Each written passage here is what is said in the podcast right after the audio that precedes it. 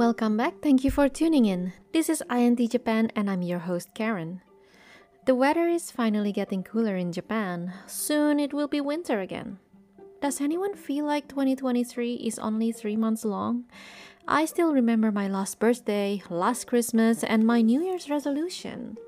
The next thing I know, I'm already making plans for 2024. Where did the time go? Well, anyway, today's topic is about mental health issues in Japan. Specifically, about why mental health awareness is still lagging behind in 21st century Japan and why it needs to be addressed. Mental health issues are a global concern, and Japan is no exception. Despite being a technologically advanced and socially developed country, many individuals in Japan still hesitate to seek mental health treatment or even talk about it. A recent survey by Japan's Education Ministry has revealed that a record high number of over 900 teachers at public schools left their jobs for mental health reasons during the 2021 academic year. This represents a significant increase of 171 compared to the previous survey conducted in 2018. Long working hours are cited as major factor contributing to this trend the Ministry of Education acknowledges the urgent need to address the mental health of teachers. Out of a total of roughly 13,000 teachers who left their positions for reasons other than mandatory retirement in the 2021 academic year, 8% of the teachers cited mental health issues as the cause of their departure. This included 571 elementary school teachers, 277 junior high school teachers, and 105 senior high school teachers, all of which are record high numbers. Another survey revealed that a record number of teachers took a leave of absence due to psychological issues, further highlighting the challenges faced by educators. The increasing workload and long hours are discouraging people from becoming teachers, exacerbating the teacher shortage issue. There is also the fact that teachers don't get paid a lot of money in Japan. But it's not just teachers who are experiencing depression. Teenage depressions and suicide are significant concerns in Japan. Around 1 in 10 teenagers aged 12 to 18 in Japan suffers from depression, with the suicide rate among teenagers steadily increasing since 2006, reaching over 600 teen suicides in 2018. The problem seems to peak in September and April, coinciding with the return to school, possibly due to academic stress, known as examination hell, and issues at home. The Japanese education system is known for its rigorous demands and high expectation.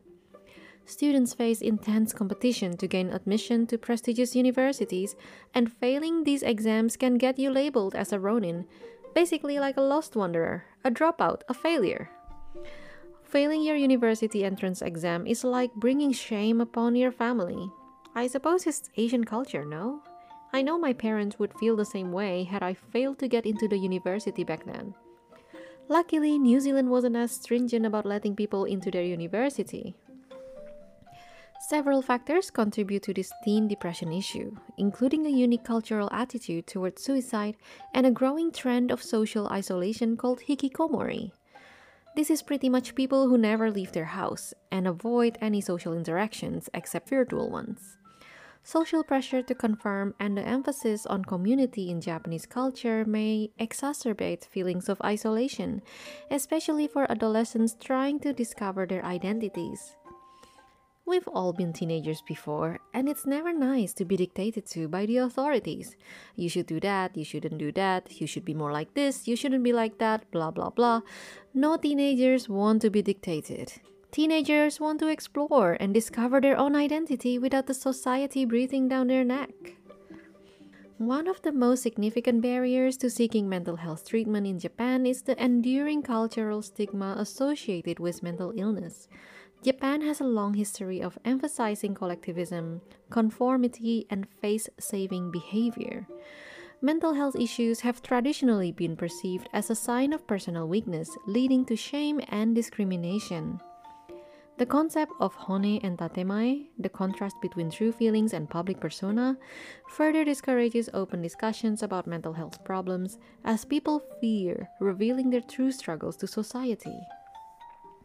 So many people with stress and frustration often keep these feelings bottled up for fear of disapproval. Japan's demanding work culture plays a crucial role in the reluctance to seek mental health treatment. Many Japanese workers face extreme pressures to meet high job expectations, including long working hours and job insecurity. The fear of jeopardizing one's career or reputations by admitting to mental health issues leads many to suffer in silence. Seeking treatment can be seen as an embarrassment or a weakness, making it difficult for people to break free from the cycle of stress and anxiety. There is this thing in Japan, especially in the workforce, right? People are so afraid of causing trouble to others that they tend to sacrifice themselves or push themselves too hard. You feel guilty for taking a sick leave. You feel bad for feeling sick because it might affect the productivity of your company overall. And I've been the receiver of this guilt trip in the past. When my dog died, I just couldn't function. I couldn't sleep. I couldn't eat. I was so out of it. So I asked my company for one week off to grieve. And the first thing they told me was, Well, we understand your situation, but you have to think about the company too. So aside from feeling aggrieved by my dog's death, I also felt really guilty. They make you think that caring for your own mental health at the expense of the company is a selfish thing to do. I really hope that my company is an exception, but from what I've heard from my students, mine is not an anomaly. Many of my Japanese students hesitate to talk about their own mental health, even when they have all the symptoms. When I mention going to a therapist, many of them look at me like I'm a flat earther, like batshit crazy. In Japan, you are trained to prioritize others before yourself, and by the way, this mostly applies to work. Sometimes, when you have to take a few days off because you're sick, it is almost the polite thing to do to come back to work with omiyage or souvenir, to thank your coworkers for covering for you, and to apologize. In a society that values group harmony and conformity, people who struggle with feelings of loneliness and isolation may be reluctant to seek support or express their emotions. This can worsen their feelings of depression. There is also a popular concept in Japan called gaman, which means endurance or perseverance.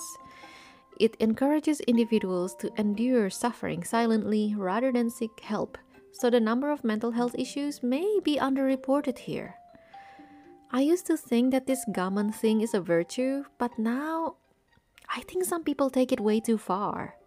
This is also why many domestic violence goes unreported. Gaman shimasu is like a mantra that you tell yourself to put up with something that you don't need to. It's like a self hypnosis to brainwash yourself to put up with a lot of shit. I mean, is this really harmony? Would you be willing to sacrifice your own sanity for the sake of collective harmony? I suppose that's one of the reasons why the crime rate in Japan is continuously low compared to other countries. People are geared towards preserving harmony at the expense of their own well being. Another reason for hesitation is the lack of education and awareness about mental health. Japan has lagged behind in providing comprehensive mental health education in schools and workplaces. As a result, many people are ill equipped to recognize the signs of mental health issues, either in themselves or in others. The absence of open discussion perpetuates the belief that mental health problems are rare and that seeking treatment is not necessary. Even when people overcome cultural and societal barriers and decide to seek mental health treatment, they often encounter limited access to services. Japan faces a shortage of mental health professionals, and long waiting times for appointments can discourage those in need from pursuing treatment. Moreover, the cost of mental health care can be a significant barrier, as health insurance coverage for mental health services is often limited. As a foreigner, it was especially difficult for me to look for a therapist. The one I found was all the way in Ginza and he charged 20,000 yen a session. He was really good at his job, but it's not sustainable going there regularly unless I make like 1 million yen a month or something. The rate of depression in Japan and the world continues to increase. It's not a mystery considering everything that has been going on. My lifesaver is my dogs. Having them can be a big financial burden, which adds to more stress, but they're the reason why I keep fighting. having that responsibility keeps me grounded. And they are so cute, right? They're always happy. When you go out to the society and you see a lot of grumpy people, it's bound to make you feel depressed. So when you come home and you see this innocence, full of love, you know, you can't help but be affected by them. A study involving roughly 13,000 Japanese workers found that living arrangement can significantly impact depression. They found that living alone was linked to a higher prevalence of depressive symptoms. The study also explored the impact of pet ownership on this association, revealing that both those living alone without pets and those living alone with pets had a higher prevalence of depressive symptoms. The effect was more pronounced among those living alone with pets. This shocked me because I feel the opposite effect. I felt depressed when I was living alone, but ever since I got my dogs, I've managed to keep my depression at bay somehow. Like it doesn't even enter my mind. In my mind, if something happens to me, worse things will happen to my pets, and I can't let that happen. Call it maternal instinct, whatever. But having my pets is definitely making me a stronger person. More importantly, this study extended these findings to relatively young employees, suggesting that even though they interact with coworkers, living alone might still affect their mental health. That is an area that is worth exploring deeper into. Surprisingly, the study found that pet ownership did not offer the expected protective effects. This contradicted previous studies that suggested pets could have positive psychological effects. Possible reasons for this discrepancy included the financial burden of pet ownership, as I mentioned before, and also sleep disturbances caused by pets. I can testify to this one, and that's why I have started making my pets sleep downstairs. Do I sleep better as a result? Totally. Do I feel guilty every time my dogs cry? 200%. Additionally, the study observed that individuals living solely with their birth family also had a higher prevalence of depressive symptoms compared to those living with a spouse and children.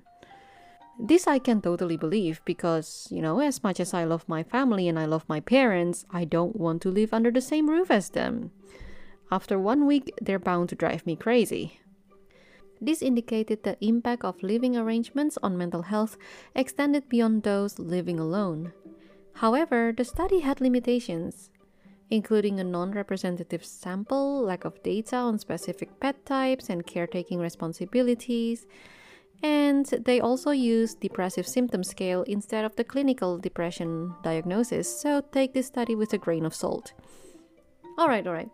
So, I think most of us have felt down one way or another, and some of us have experienced depression, yeah? That's life, and we're not entirely in control as to what happens in it. What we can control is our responses to these events. And that's a challenge because our brain is wired to fixate on negative things. Think about your day. The first thing that comes to mind would probably be something bad that happened this morning or something annoying that happened at work. How about the good stuff? How about the fact that you still have a roof over your head? The fact that you have people who care about you? The fact that you're not starving and you get to eat your favorite food every day? All of these tend to go over our heads because of that one unlucky thing that happened for about five minutes. Those five minutes can ruin your entire day. One of my students actually shared an interesting research with everyone a few months ago. And this is something that I think all of us should practice. He told me that it was done by a researcher at Harvard University. I can't find the original paper, but the main point is the researcher encourages everyone to list three things that make them happy each day. My student is taking this seriously, and he and his family take turn listing three things that they are grateful for each day. He told me it's not always easy, especially when something bad happens at work we tend to undermine the positive experiences that we have. And in order to be happier, researchers say we shouldn't. Another Harvard study conducted over 85 years aimed to discover what makes people happy in life. The researchers found that the most consistent factor contributing to happiness, health, and longevity is positive relationships. They emphasized the importance of social fitness, which involves assessing and nurturing our relationships. The study identifies seven key types of support in relationships, including safety and security, learning and growth, emotional closeness, identity affirmation, romantic intimacy, help, and fun and relaxation. The article encourages people to evaluate their relationships and reach out to deepen the connections that matter to them. The study's authors stress the significance of social connections in our overall well being. Japan is a land of introverts. I'm an introvert too.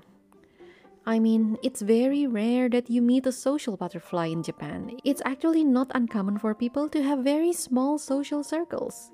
Some of my students admitted not having any close friends. And as Japan being a society that venerates privacy, Many people are afraid to cross the boundaries in fear of going over the line or offending someone. Friends often stay within the superficial realm of having lunch together, talking about their jobs, or going to movies, things like that. They don't ask about their friends' real thoughts or feelings, and they don't share their own feelings that much. Oftentimes, I ask them if they have ever consulted their friends on marriage troubles or sexual troubles. They said no because it's private and it's embarrassing. My best friends pretty much know everything about me inside out. Without them, life would be 100 times harder. They are my support and I am theirs. They know all the stupid things that I have done and they don't judge me for it because they've also done stupid shit in the past. It's kind of funny, but many of my students who have gone overseas and come back to Japan express a sense of liberation. They told me that they didn't realize how constricting Japanese society is until they moved abroad. And they come back a changed person.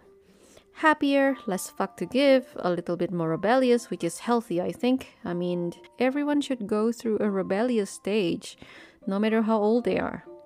Better late than never, right? Well, the main point is let's just be kind, support each other, and practice gratitude. If you ever feel like you're going to explode from all the stress and frustration, reach out to someone.